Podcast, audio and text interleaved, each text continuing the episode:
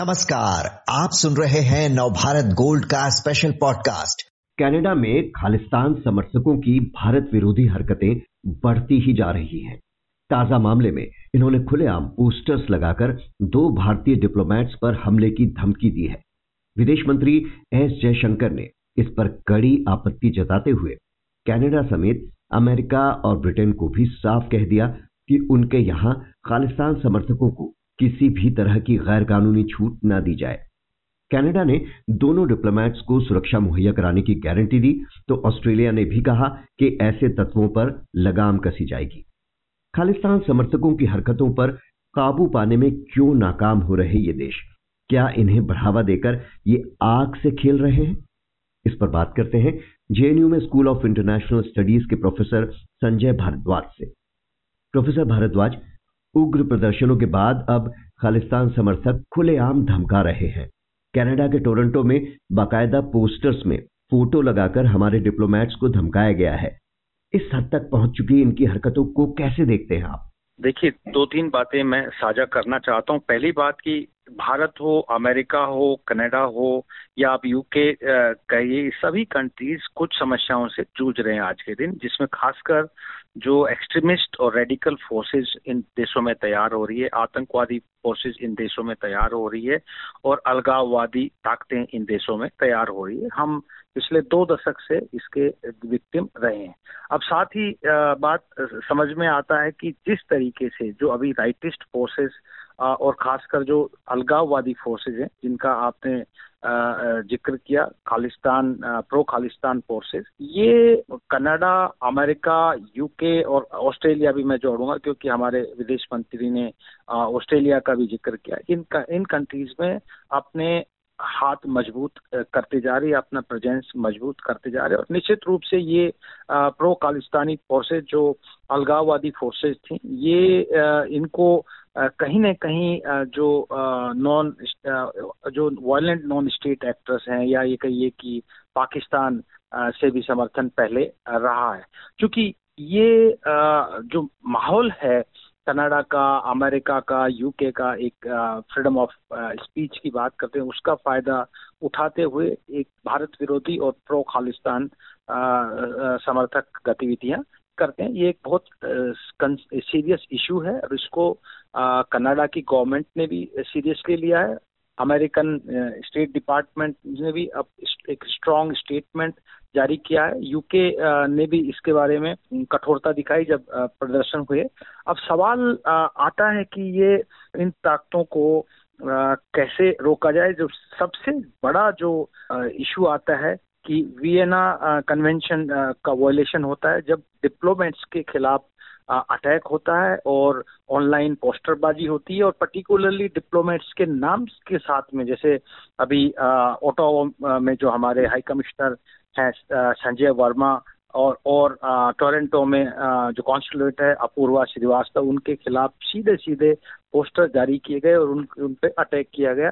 एक बहुत बड़ा कंसर्न है, इसमें कनाडा सरकार को ट्रूडन सरकार को इस पे हम्म। संज्ञान लेने की ज़रूरत है और इससे क्योंकि भारत और अमेरिका या वेस्टर्न कंट्रीज़ जिन कंट्रीज़ का मैं ज़िक्र कर रहा हूँ यूके ऑस्ट्रेलिया आज के दिन सबसे अच्छे संबंध है और इनको इनको इस बात के लिए कठोरता से सामने आना चाहिए अदरवाइज़ जो हमारे जो अलाइंसेज हैं जो टाई है इकोनॉमिक टाइज हैं या स्ट्रेटेजिक टाई हैं या बायोलेटरल रिलेशन हैं उस पर सीधा सीधा असर पड़ेगा। मुझे संज्ञान होता है कि जैसे कनाडा के संदर्भ में मैं देखता हूँ तो कुछ न कुछ दो तीन फैक्टर्स बहुत स्ट्रांगली काम कर रहे हैं कनाडा की पॉलिटिक्स में। पहली बात कि जो पॉलिटिकल इंटरेस्ट है कुछ स्टेक होल्डर्स का क्योंकि एक बहुत बड़ा तबका है सिख कम्युनिटी है। जो वहाँ प्रेजेंस है और एक बहुत बड़ा वोट बैंक बनाता है तो वो कुछ ताकतें हैं जो पॉलिटिकल ताकतें इनको शेल्टर दे रही अपने वोट बैंक पॉलिटिक्स दूसरा जो महत्वपूर्ण कारण है, क्योंकि ये बिज़नेस कम्युनिटी है और वहाँ पे बिज़नेस भी बहुत बड़े लेवल पे इन्वॉल्व है तो उनका जो अपना बिज़नेस इंटरेस्ट है, वो भी इनको प्रोटेक्शन दे रहा है। और इसी वजह से अभी जो पोस्टर निकाले, खासकर जो मैं कनाडा की बात कर रहा हूँ, जो Khalistan tiger force pro Khalistan tiger force या आप ये कहिए Canadian arms of Sikh for justice के मुखिया निर्जर को मार गिराया आतंकवादियों ने या जिसने भी उसकी कहीं पर भी कोई भी इस तरीके के एविडेंसेस नहीं मिलते कि भारत या भारत के कोई कोई डिप्लोमेटिक इन्वॉल्व है। ज़ीरो एविडेंस है, फिर भी उसके बावजूद भी ये अपनी राजनीति और अपने आप को चमकाने के लिए और अपने आप को ज़िंदा करने के लिए दोबारा से ये इस तरीके की हरकतें कर रहे हैं और समय अंतराल के बाद। पहले मार्च में भी देखिए आप ब्रम्पटन में इंदिरा हम्म। गांधी की हत्या का जश्न मनाया गया था जब दरबार सिंह पर हमले का बद, को बदले के रूप में दिखाया गया ये भी अलगावादी अतिवादी और हिंसक ताकतें थी दूसरा जो आप दूसरे सैन फ्रांसिस्को में भी ऑनलाइन पोस्टर्स रिलीज़ किए गए थे। ये इस तरीके की जो गतिविधियाँ इन देशों में हो रही है ये एक बहुत बड़ा कंसर्न है और मुझे मुझे लगता है कि जो द्विपक्षीय संबंध है उस पर इसका प्रभाव पड़ेगा संज्ञान लेने की ज़रूरत है और भारत और अमेरिका या कनाडा या ऑस्ट्रेलिया यूके के साथ जो हमारे मजबूती से संबंध उभर रहे हैं उसको गति बनी रहनी चाहिए। ये इस तरीके की एक्टिविटीज़ अनएक्सेप्टेबल है और इस पर स्ट्रॉन्ग कदम उठाने की ज़रूरत लग रही है। बड़ी बात यह है कि ये पहली बार नहीं है कि ऐसी हरकतें हो रही हैं। ये लगातार हो रही हैं और लगातार इनका लेवल बढ़ता जा रहा है। बार बार भारत की तरफ़ से चेताने के बावजूद कनाडा या ये दूसरे देश इनके खिलाफ कोई ठोस एक्शन लेते नहीं दिख रहे हैं। ऐसा क्यों? और अगर ये एक्शन नहीं लेते हैं, इस बार तो सिर्फ़ बयान जारी किया है। क्या इन्हें बढ़ावा देकर ये आग से नहीं खेल रहे खुद इन्हें नुकसान नहीं उठाना पड़ सकता है फ्यूचर में?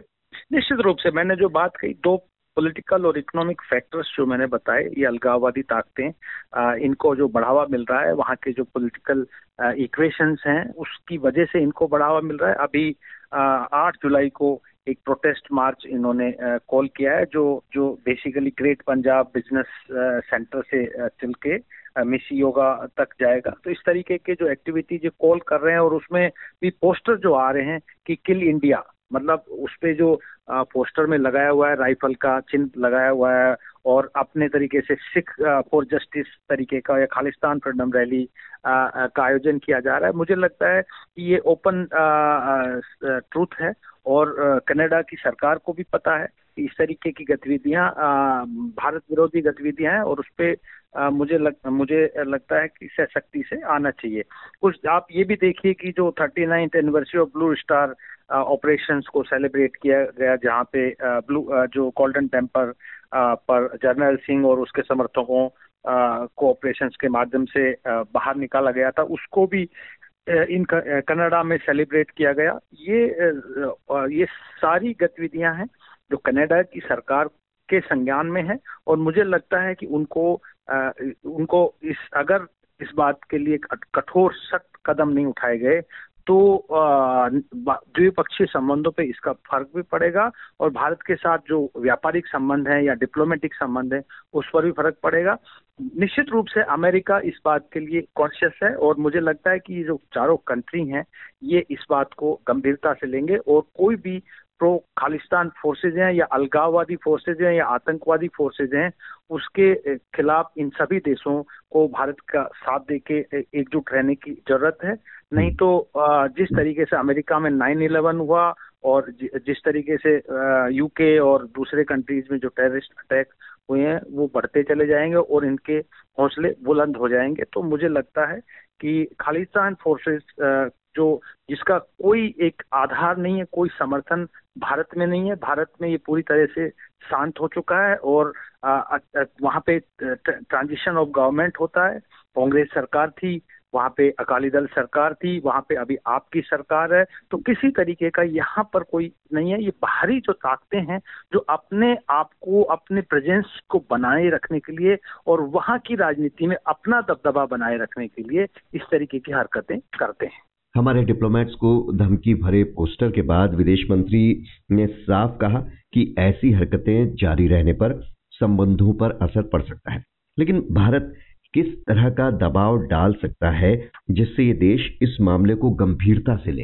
देखिए, पहली बात तो निश्चित रूप से मैंने वियना कन्वेंशन की बात कही कि किसी भी तरीके से डिप्लोमेट्स पर कोई भी अटैक होता है या उनके खिलाफ पोस्टरबाजी की जाती है तो ये इंटरनेशनल कानून है जो संधि है। उसका आ, उसका आप सम्मान नहीं कर रहे। और खासकर जो जो वेस्टर्न कंट्रीज़ है ये ये सबसे ज़्यादा इस बात की दुहाई देते हैं कि हम अंतर्राष्ट्रीय कानून के साथ चलते हैं। तो निश्चित रूप से स्ट्रांगली इसको आ, इसको संज्ञान में लेना लेने की ज़रूरत है। जैसे जो एक एक जर्नलिस्ट है टेरी मिलेंसकी उन्होंने एक किताब लिखी थी blood for blood about Khalistan के बारे में। तो उन्होंने भी इस बात को बहुत स्ट्रांगली कहा है कि डिप्लोमेट्स पर किसी भी तरीके के खिलाफ, किसी भी तरीके का धमकी या अटैक अंतर्राष्ट्रीय कानून का उल्लंघन है और कनाडा अमेरिका इन सब देशों को इसके लिए स्ट्रांगली साथ में आना चाहिए। दूसरा जो मैंने कहा कि आगे आ, अगर रैलीज होती है यानी कि आपने देखा यूके में भी कुछ दिनों पहले प्रो खालिस्तान के प्रोटेस्ट हो रहा था भारतीय हाई कमिश्नर के सामने। वहाँ पे ट्राई कलर्स को टोन किया गया बंद किया गया। इस तरीके की हरकतें मुझे लगता है कि इन इन सरकारों को स्ट्रांगली इस तरीके के ताकतों को को, के साथ डील करना चाहिए। जैसे मैं संदर्भ बताता हूँ कि जब 2018 में ट्रूडन भारत यात्रा पे आए थे तो उस वक्त अमरिंदर सिंह पंजाब के जो मुख्यमंत्री थे, उन्होंने एक लिस्ट दिया था और उसमें हरदीप सिंह निर्जर को भी कहा गया था और एनआईए ने उनके खिलाफ चार केस चला रखे हैं, जिसमें दस लाख का उन पर डिमांड था और कहा गया था कि ये आपको एक्स्ट्राडिशन ट्रीटी के माध्यम से हमारे को सौंप दीजिए। और इन्होंने अश्योर किया कनेडियन सरकार ने कि हम उन पर ट्रायल करेंगे, उनको उस वक्त अरेस्ट किया गया, लेकिन बाद में छोड़ दिया गया। तो मुझे लगता है कि जब इस तरीके के लीनियंट रुख कनेडियन सरकार या बाहरी सरकारें अपनाएगी तो निश्चित रूप से नीम तत्वों के हौसले बुलंद हो गए और ये इस तरीके की एक्टिविटीज़ करेगी। मुझे लगता है भारत सरकार को स्ट्रांगली अपने आप को अपना पक्ष रखना चाहिए और उनको वियना कन्वेंशन को को अडॉप्ट करना, उसका प्रोटेक्ट करना और साथ ही साथ भारतीय जो इंटरेस्ट है विदेशों में, उनकी रक्षा करना, करने के लिए अपने डिप्लोमेटिक रूप से स्ट्रांगली आगे आना चाहिए। जी। तो फ़िलहाल भारत की सख्त आपत्ति के बाद कनाडा ने एक्शन की बात कही है। उम्मीद है कि वो अपनी बात पर अमल भी करे। प्रोफेसर भारद्वाज, शुक्रिया आपका।